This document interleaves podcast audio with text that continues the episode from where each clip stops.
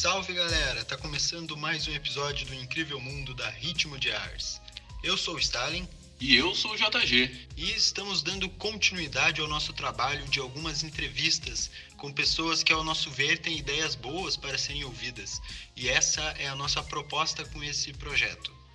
Então, já que você está aí, seja muito bem-vindo ao Incrível Mundo da Ritmo de Ars. E que hoje, nosso entrevistado é o Matheus Abreu.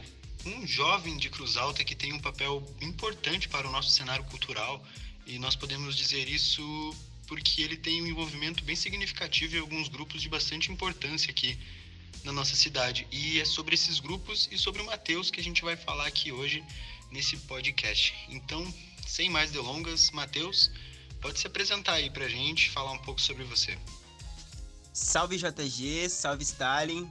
Salve, Stalin é meio embaçado de dizer, mas enfim. Salve, galera que tá ouvindo nós. Eu sou o Matheus, tenho 25 anos, sou jornalista, articulador cultural. E de acordo com o estado de espírito, às vezes eu faço rap. Tenho envolvimento com movimentos culturais daqui de Cruz Alta há cerca de 6 anos. Eu destacaria em especial o coletivo Voz da Rua, que promoveu ações voltadas ao hip hop, às artes de rua, de 2017 até 2019. Em especial as batalhas de rima, que acho que muita gente lembra, as batalhas de freestyle que rolava na estação ferroviária, que era a Batalha da Fumaça, a Batalha da Matriz, na Praça da Matriz. E também destacaria, claro, o coletivo cultural Ouvido Médio, que desde 2015, na minha opinião, ocupa uma lacuna no cenário alternativo de Cruz Alta. Em especial, eu destacaria essas ações aí. Eu queria só perguntar, o primeiro coletivo Voz da Rua surgiu em que ano? O coletivo Voz da Rua surgiu em 2017. 2017. E como é que foi o teu envolvimento no coletivo Voz da Rua? Como é que foi a tua história com esse daí? E daí, o que ele tem em paralelo com o Ouvido Médio? O que eles têm em comum e o que eles têm de diferente? Porque eu nunca tinha... O do Ouvido Médio eu já ouvi falar. O coletivo Voz da Rua eu não ouvi falar, por incrível que pareça. Agora tu falou, eu fiquei... Olha, de certa forma, eu entendo que o Ouvido Médio criou lastro em Cruz Alta, principalmente no setor independente da cultura. E em 2017 chegou um cara de Pelotas, um alienígena chamado Nauã, e o Nauã puxou frente para fazer várias ações no hip hop. E aí ele se aproximou do Ouvido Médio e trocando ideia... principalmente a respeito de know-how, a respeito do modo como se organizava o Ouvido Médio, a gente fez uma ponte para que ele fizesse de certa forma, um supletivo, digamos assim, na criação de coletivos. E aí ele articulou o coletivo Voz da Rua. E enquanto o coletivo estava sendo articulado, eu tive por perto. Então, meu envolvimento é por aí, e o Voz da Rua, de certa forma, é meu retorno pro hip hop. Então, tenho bastante carinho pela galera que fez o movimento. Agora, infelizmente, deu uma parada. Através do movimento do Voz da Rua que a gente teve essas batalhas de rima, a gente tinha até, no antigo mandato, até uns programas que eram voltados a isso, né? Na frente do Amarelão, rolava lá as batalhas de rima. Pelo menos rolou algumas. Eu fiquei sabendo, não compareci nenhuma, infelizmente. Mas eu ficava sabendo que rolava e eu achava isso sensacional acontecer aqui na cidade, que tinha esse movimento, né? Eu achava... Na verdade, a Batalha da Matriz, ela nasceu de uma forma bem orgânica, que não existia ainda o Voz da Rua.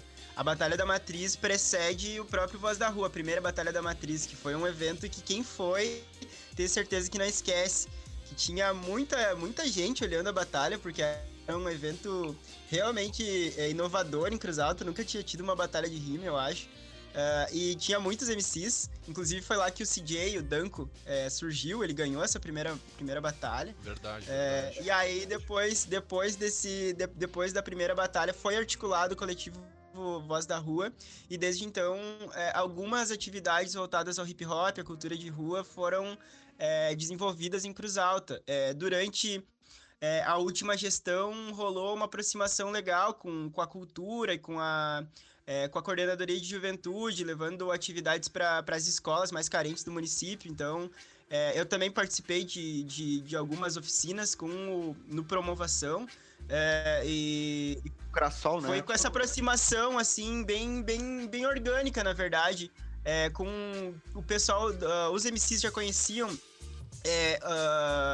o público das escolas, então foi fácil de articular, e quando rolava era uma experiência bem marcante. Inclusive, muitas vezes eu andando na rua, teve alunos que receberam, que participaram dessas oficinas, que me abordaram pra dizer: ah, tio, tu era o tio lá que foi fazer o rap, que foi fazer as batalhas. Então, teve essa penetração nesses últimos anos, aí, infelizmente não por muito tempo, mas criando muitos momentos assim marcantes na história cultural recente de Cruz Alta. E tem possibilidade de voltar? Depois da pandemia, claro, depois da vacina e tal. Tu acha que tem a possibilidade de voltar a acontecer isso aqui em Cruz Alta? Olha, eu acho que talvez, não sei. Na verdade, quem estava articulando mais era o Mano Rafa, que acabou indo embora para Porto Alegre, morar com a mãe dele. E o CMC, que é o João Pedro. E não sei como é que ele tá nesse sentido de se articular. Mas das últimas vezes que eu falei com ele falou que quando rolasse de aglomerar e coisa, ele tava nas pilhas de organizar alguma coisa, assim, voltada pro hip hop, coisa com batalha, sei lá. Então, não sei, teria que perguntar, na verdade, pra eles. Mas quando vê, né, numa dessa, eu sei que se voltasse seria algo de muito valor, assim, pro setor cultural de Cruz Alta, eu acho. Porque o hip hop agrega muita gente sempre e tá sempre abrindo espaço pra quem geralmente não tem espaço de fala, né? Com certeza. Isso vem desde os anos 90, dos grandes grupos de raps, que, obviamente, estou falando de Racionais, e as letras incríveis que a gente tem nas músicas deles, a gente analisa e fica pasmo, né? O quanto são coisas... Quando são crônicas, são histórias incríveis, assim, cara. Eu acho que eu comecei a gostar de rap através dos Racionais, assim, que, como a maioria dos jovens da minha idade que gostam de rap. E aqui em Cruz Alta tem um monte de talento, né? Um monte de talento, então... Pra explodir é toque de 2 segundos, né? Só investir nessa galera. E falando em talentos, o Matheus é um deles, né? A gente ia... Certo. Ainda na conversa, a gente queria ver como é que surgiu o teu primeiro som, como é que foi produzir ele, como é que foi colocar o que tu botou no papel no ouvido das pessoas. Como é que foi pra ti essa experiência, Matheus? Então, na verdade, ele não saiu ainda. Que tal? Eu tenho bastante coisa guardada, na verdade. Tem coisa nas gavetas, nas pastas e escondidinho no SoundCloud. Normal. Do que saiu por enquanto foi a participação na Cypher só. No SoundCloud. Foi no SoundCloud que eu escutei, então. Pois é, mas... Dentro o processo da criação da música, como o trabalho da edição, como é que foi pra ti criar uma música e, né, não digo sair, porque eu me equivoquei, mas como é que foi pra ti o processo de criação da tua música? Eu tenho... na verdade, meu histórico com hip hop começa há bastante tempo. Eu era criança, tava na escola, no Catarina Zambuja, e escrevi os primeiros raps, assim, não sei nem dizer, eu nem sabia, talvez, que fosse rap, eu acho que eu vinha conhecer o rap depois, mas eu escrevia os versos lá e cantava. E aí conheci o rap nesse contexto um tempo depois, mas no mesmo lugar, ali no Catarina Zambuja, bairro São Genaro, né, conexão São Genaro, Vila Rocha, Barro Preto, enfim... conheci uns figuras lá, conheci o hip hop, achei fantástico. Aí escrevi umas letras, piazote, e sem compromisso nenhum, e aí parei, comecei a ouvir uns rock and roll, comecei a ouvir grunge, ouvi punk rock, sei lá. Sempre tem que ter. Aí, depois de um tempo, voltei a me aproximar do rap, eu ouvi bastante rap. E nesse contexto surgiu Voz da Rua, e aí surgindo Voz da Rua, voltando às batalhas de rima, me aproximando do pessoal que estava organizando, vem o impulso de se expressar a partir dessa linguagem que está próxima, né, e dessas pessoas que estão próximas ali, dessa identidade musical da cidade, enfim. E, Matheus, como que é pra ti, então, fazer parte desse meio? O que tu sente fazendo parte desse meio, assim? Como é que é pra ti isso? Eu até gostaria de ter mais disponibilidade para fazer parte do meio. Eu não diria que eu faço parte desse meio, talvez. Eu acho que, de certa forma, eu colaboro. Eu posso intermediar algumas ideias, enfim. Mas eu acho que é um contexto muito importante para a história do país, história recente do país, sei lá, enquanto... Do contexto do hip-hop e mais especificamente do rap enquanto música de mensagem, que passa consciência, eu acho importante. E também, no momento mais recente ainda, eu acho fantástico também tá convivendo, tá sendo contemporâneo de muitos artistas do rap que estão puxando à frente nas vanguardas musicais. O rap, hoje em dia, ele tá, junto com o RB, por exemplo, mais próximo do que é produzido... em larga escala no pop do que, por exemplo, o rock. Eu acho que o rap já tá ocupando o lugar do rock, a gente pode concordar com isso. Então, eu acho que é um momento importante pro rap, é importante e eu enxergo como um privilégio tá sendo contemporâneo de tanta gente talentosa que também tá fazendo parte do movimento. É uma reflexão bem doida essa de pensar que o rap já se tornou o que o rock era nos anos passados, né? E a gente vê como tem surgindo outros subgêneros dentro do gênero do rap, né? Eu posso citar o trap, que tem estourado muito nos últimos anos, pelo menos aqui. Eu tava vendo um vídeo, não lembro de quem tava falando, mas que essa década de 2020 a 2030 vai ter muita força o hip hop. Tá vindo com muita força, então tem tudo aí pra gurizada subir, né, na vida com a música, né? E a gente queria ouvir falar do Ouvido Médio e da sua relação com o Ouvido Médio e o que é para ti fazer parte dele, o que ele representa para nossa cidade.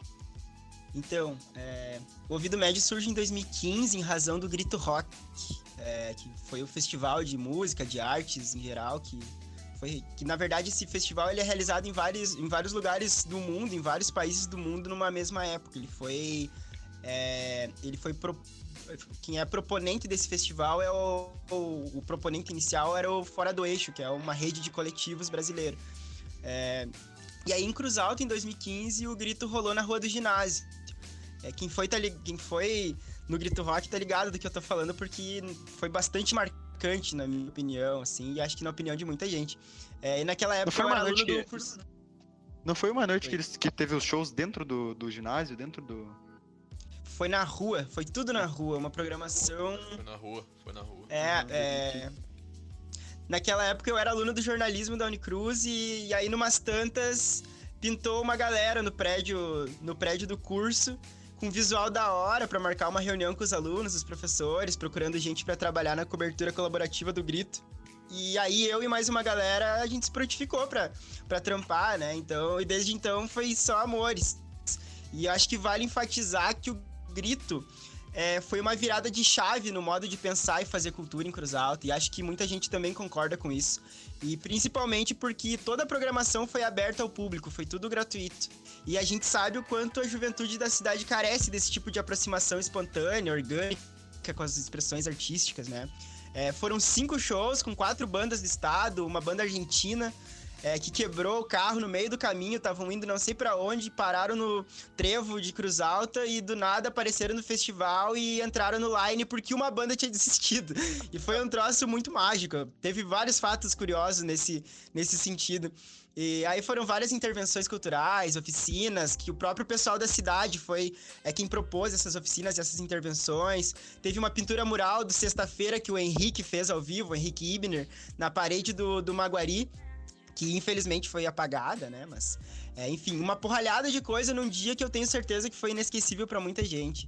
E quem não foi e quer ter uma ideia da movimentação cultural que rolou no Grito Rock, pode procurar no YouTube o Grito Doc. Tá escrito Grito Rock Cruz Alta. E aí é o Grito Doc, o documentário do Grito Rock. Depois do Grito Rock... foi decidido manter o coletivo atuante e desde então ele tem uma atuação regular no cenário regional, no cenário local e no cenário regional. Teve bastante articulação com cidades da região, né? E para se ter uma ideia, no ano passado a gente fez um levantamento do número de atividades que o coletivo fez e a gente mapeou cerca de 65 atividades realizadas pelo coletivo desde 2015. E isso só contando o que foi idealizado e promovido pelo coletivo. É, shows, saraus, festivais, oficinas, cinedebates, e ultimamente uns saraus digitais, umas entrevistas, umas lives, fora as participações nos eventos em que o coletivo foi convidado a colaborar, tipo Feira do Livro, a Estação Literária, a Semana Acadêmica da Unicruz. E aí a gente viu com esses dados que dava em média cerca de 12 atividades por ano. E cerca de 10 mil pessoas foram alcançadas com as atividades do coletivo. Isso dá para ter uma dimensão da importância que o coletivo tem tido no cenário cultural da cidade, né?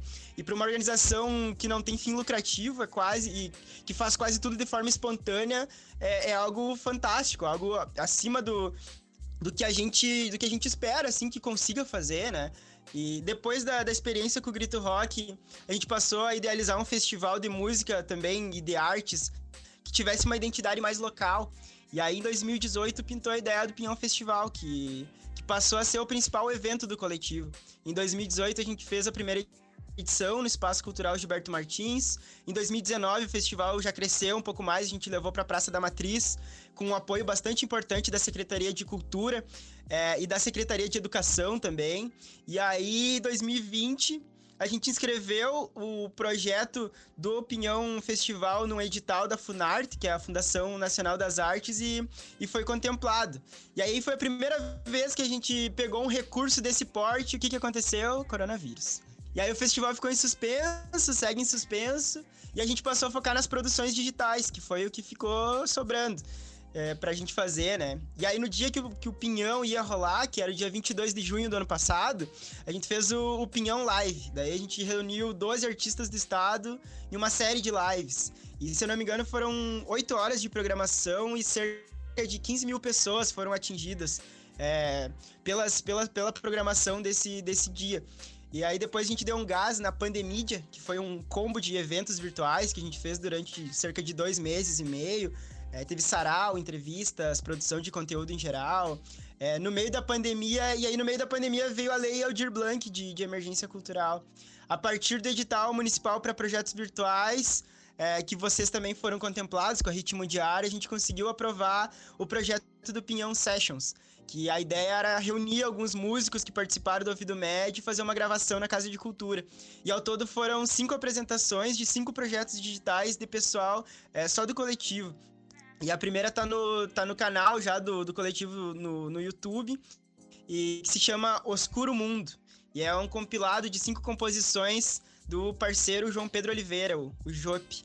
Essas músicas são interpretadas pela Melina, que é uma intérprete de São Gabriel, e tá um negócio bonito de ver, assim.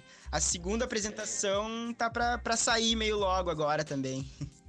É isso que eu ia te perguntar, onde que encontra esses trabalhos no YouTube? Encontra esses trabalhos? Onde é que eles estão? No YouTube do Ouvido Médio tem o doc, tem alguns vídeos de alguns eventos, mas a maior parte do que se pode encontrar do Ouvido Médio é na página do Facebook e no Instagram, que é só procurar Ouvido Médio, coletivo Ouvido Médio. Perfeito, perfeito. E daí tu disse a previsão dos próximos lançamentos, né? Quando será que mais ou menos tem coisa nova aí pro pessoal? Pois é tem um vídeo do Rodrigo Cidade que tá sendo finalizado, e aí provavelmente vai sair ainda no mês de março. E talvez também, dependendo do dia que esse programa tiver ido pro ar, talvez já tenha saído, na verdade.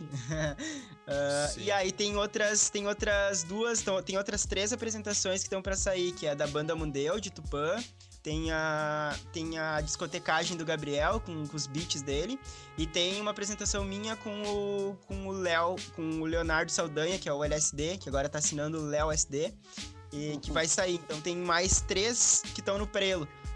Nas próximas semanas estão para sair essas aí. Massa. Uma pergunta que eu queria fazer aqui, que talvez não seja de tão relevância quanto as anteriores, mas por que Festival do Pinhão? Por que o Pinhão? É especial por causa do Pinhão mesmo? É uma história curiosa também. a gente tinha tudo, já tava todo idealizado o festival, e só que só faltava o nome. Aí tava eu e o Gabriel na biblioteca, eu trabalhava na biblioteca pública. Aí o Gabriel tinha ido lá tomar um café e a gente tinha saído pra almoçar.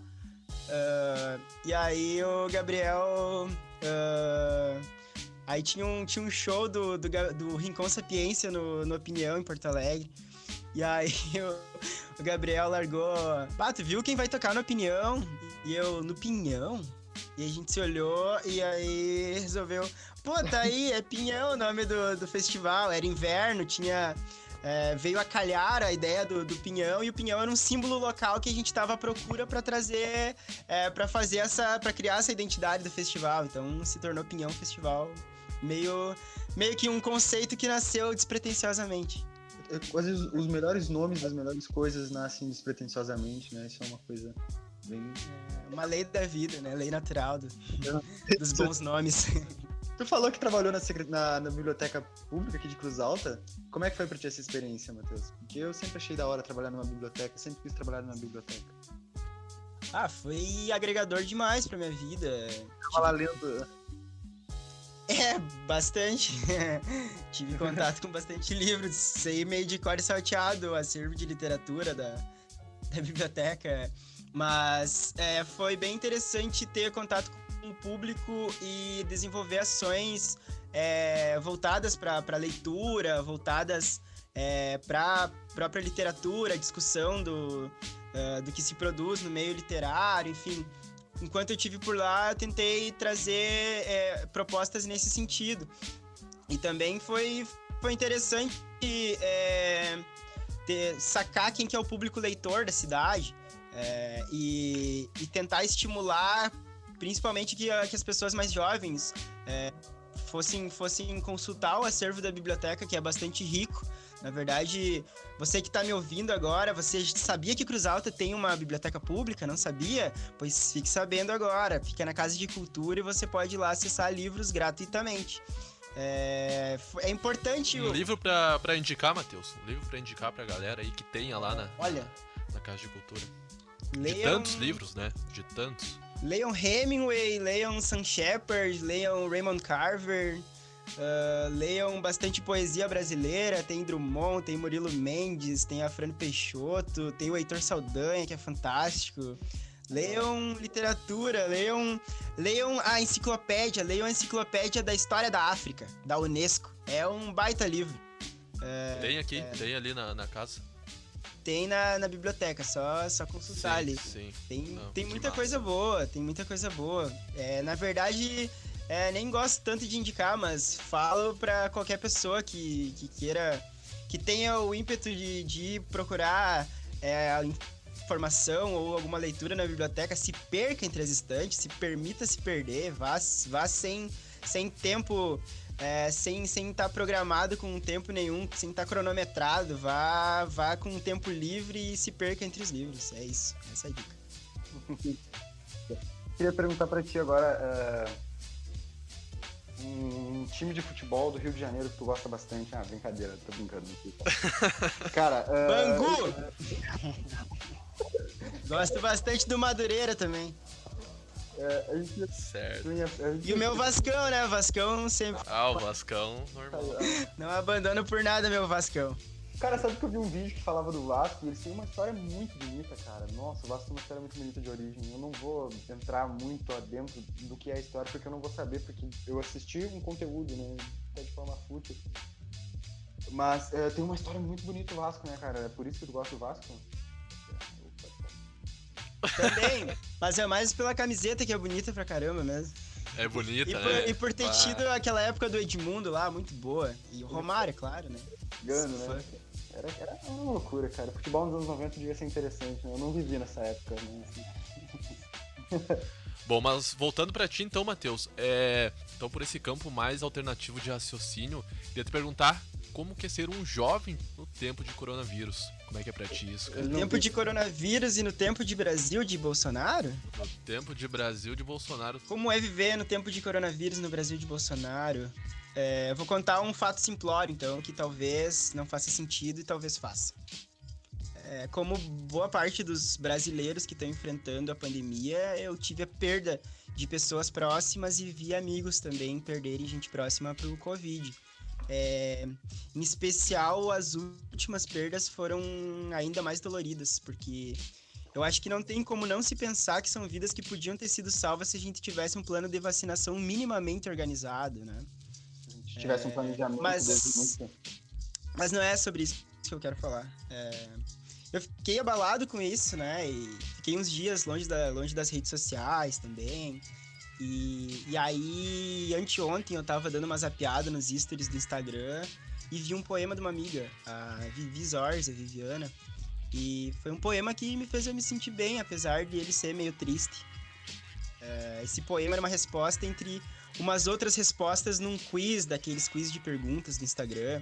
E aí eu fui trocar uma ideia com a Vivi e ela me disse que eu tinha sido a única pessoa a comentar sobre o poema, que as outras respostas que ela tinha dado naquele quiz tinham tido bastante reação, tinham gerado assunto, mas que pelo poema todo mundo tinha passado batido. E eu acho que o Brasil do Bolsonaro definitivamente é isso, um lugar e um tempo infecundo para a poesia. Sim, e é real dizer que a gente está vivendo o março de 2020 ainda.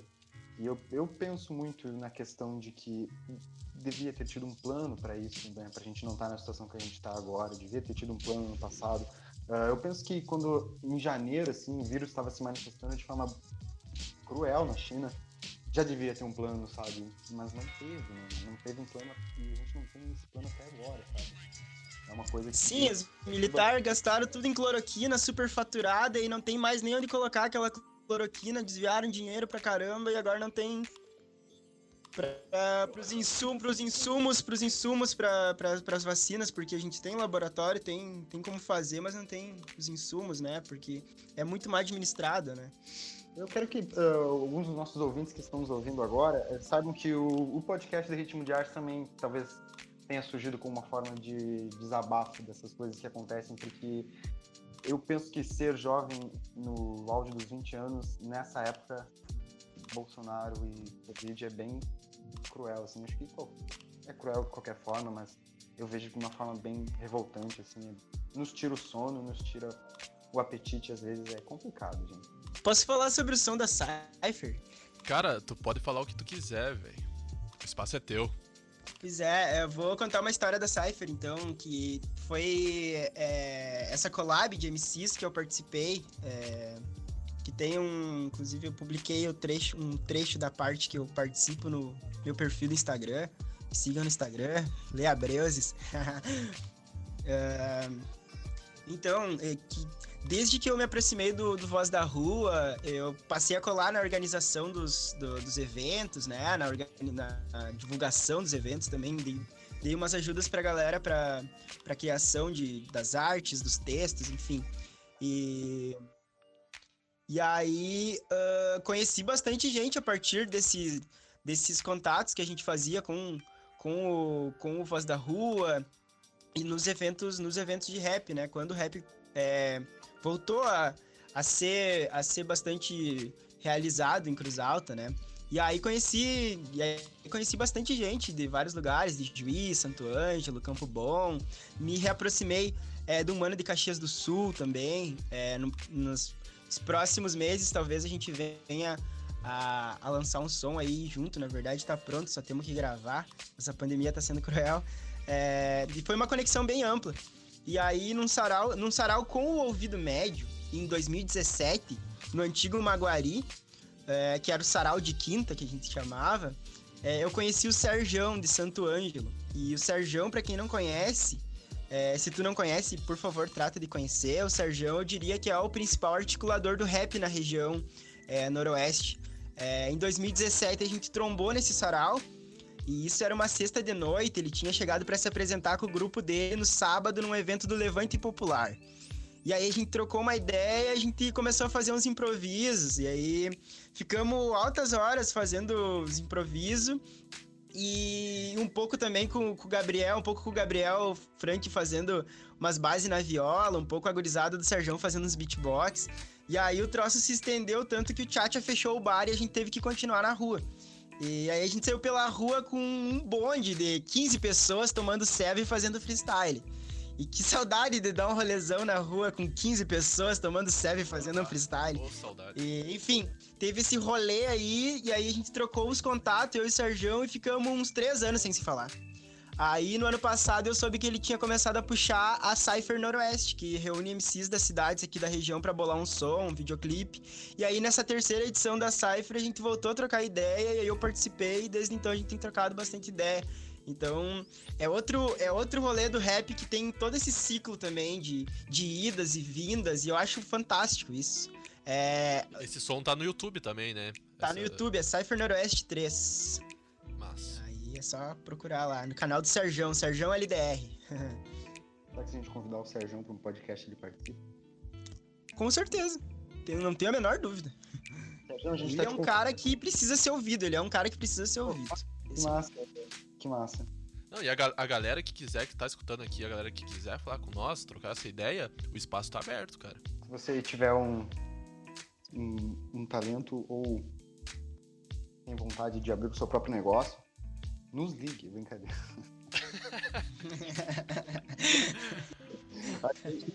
Você entra em contato com a gente se você tiver interesse de participar. A gente tá de braço aberto para receber. A gente, agora, obviamente, na pandemia, a gente vai aderir esse novo jeito de gravar, então, usando outras plataformas.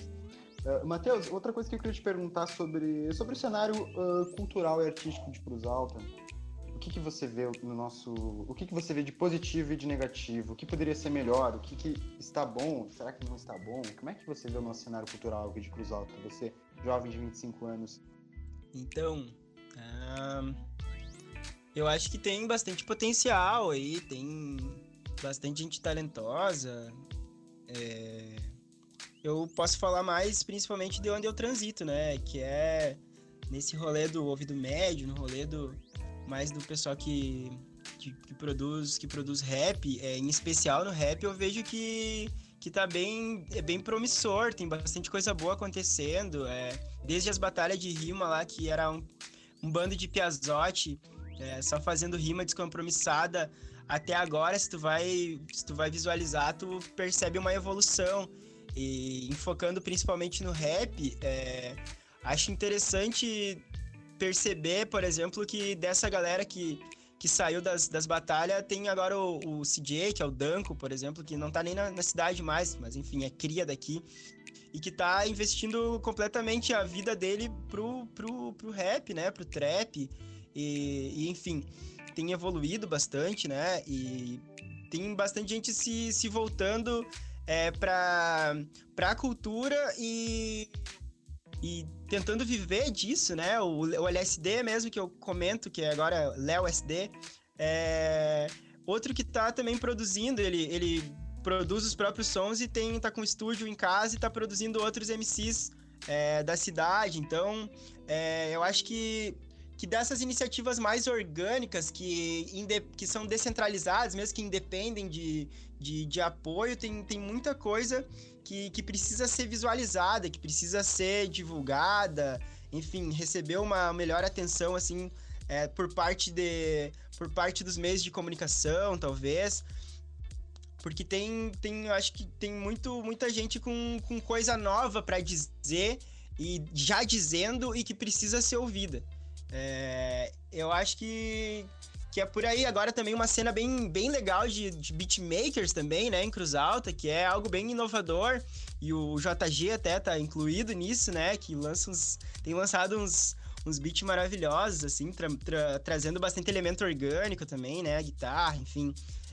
Eu acho que a gente tá com uma safra boa de beatmakers, talvez tão boa quanto de MCs, e eu acho que sensacional, assim, por exemplo, ver o Gabriel, o Frank, lançou já 4 álbuns de beats.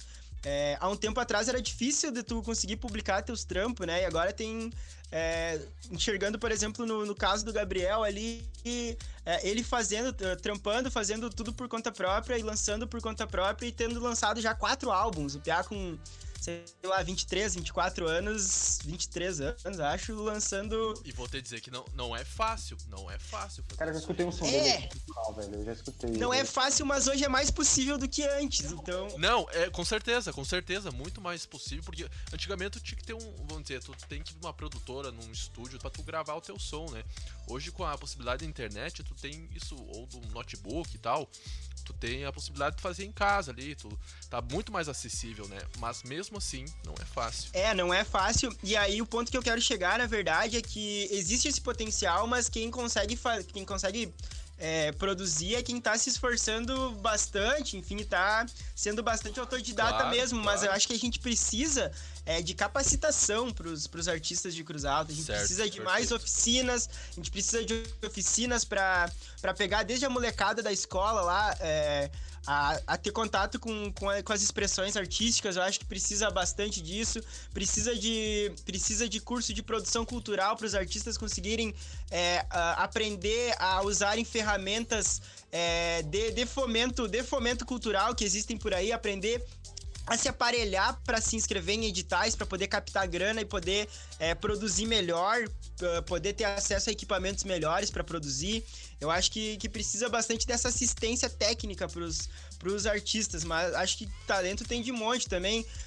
A galera do funk, a gente tá andando na rua, às vezes, e o pessoal fazendo esse improviso de funk na rua. É outra galera que precisa ser bastante valorizada também, porque o funk é bastante criminalizado, e eu acho que é um pessoal que tá trazendo algo de novo pra cá também. Quanto mais diverso, acho que é melhor, assim, a gente precisa estar com os olhos atentos para o que de novo tá surgindo, para o que de novo tá sendo trazido pro campo das expressões, assim. Eu acho que a gente tem que tá esperto no que tá rolando e tá valorizando isso que tá surgindo, porque é próprio nosso, né, é genuíno.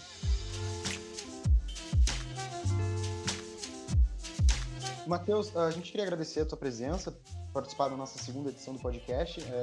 Eu fiquei muito... Acho que você foi uma das primeiras pessoas que eu pensei quando eu tive a ideia de a gente fazer esse projeto, e realmente foi o que eu esperava, né? Eu tinha certeza que você ia trocar uma ideia muito da hora, de que sempre quando a gente passa por você, você troca uma ideia muito da hora com a gente, assim como a tua energia é uma coisa muito boa, assim.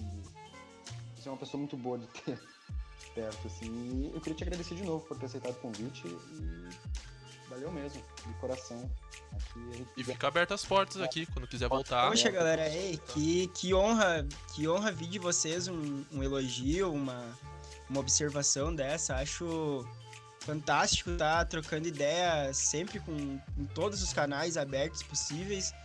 Mas tenho muito mais carinho, meu coração fica muito mais caloroso quando é com gente que está aberta para trocar as ideias, como elas devem ser trocadas, assim, né, de forma franca, de forma aberta, e também, principalmente por ser vocês aí a gente é da mesma geração, né, e a gente precisa, a gente tem vícios, né, nas cidades do interior de o poder de quem tem os meios de comunicação ser sempre...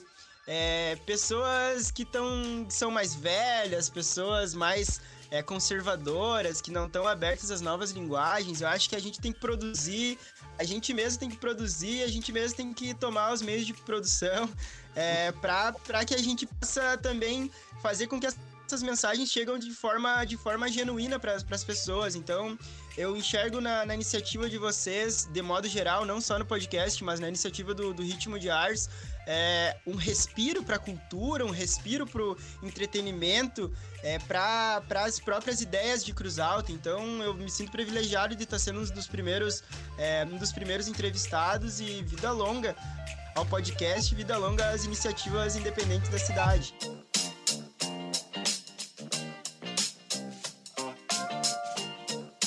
O salve da vez vai pro Giovanni, que a gente conversou no primeiro episódio do podcast. Então, se quiser ouvir, tá lá, dá uma conferida, escuta ele. E... ou não escuta também, você que sabe. Às vezes, né? Mas dá essa moral pra nós, escuta lá. Valeu, galera, até o próximo. Valeu.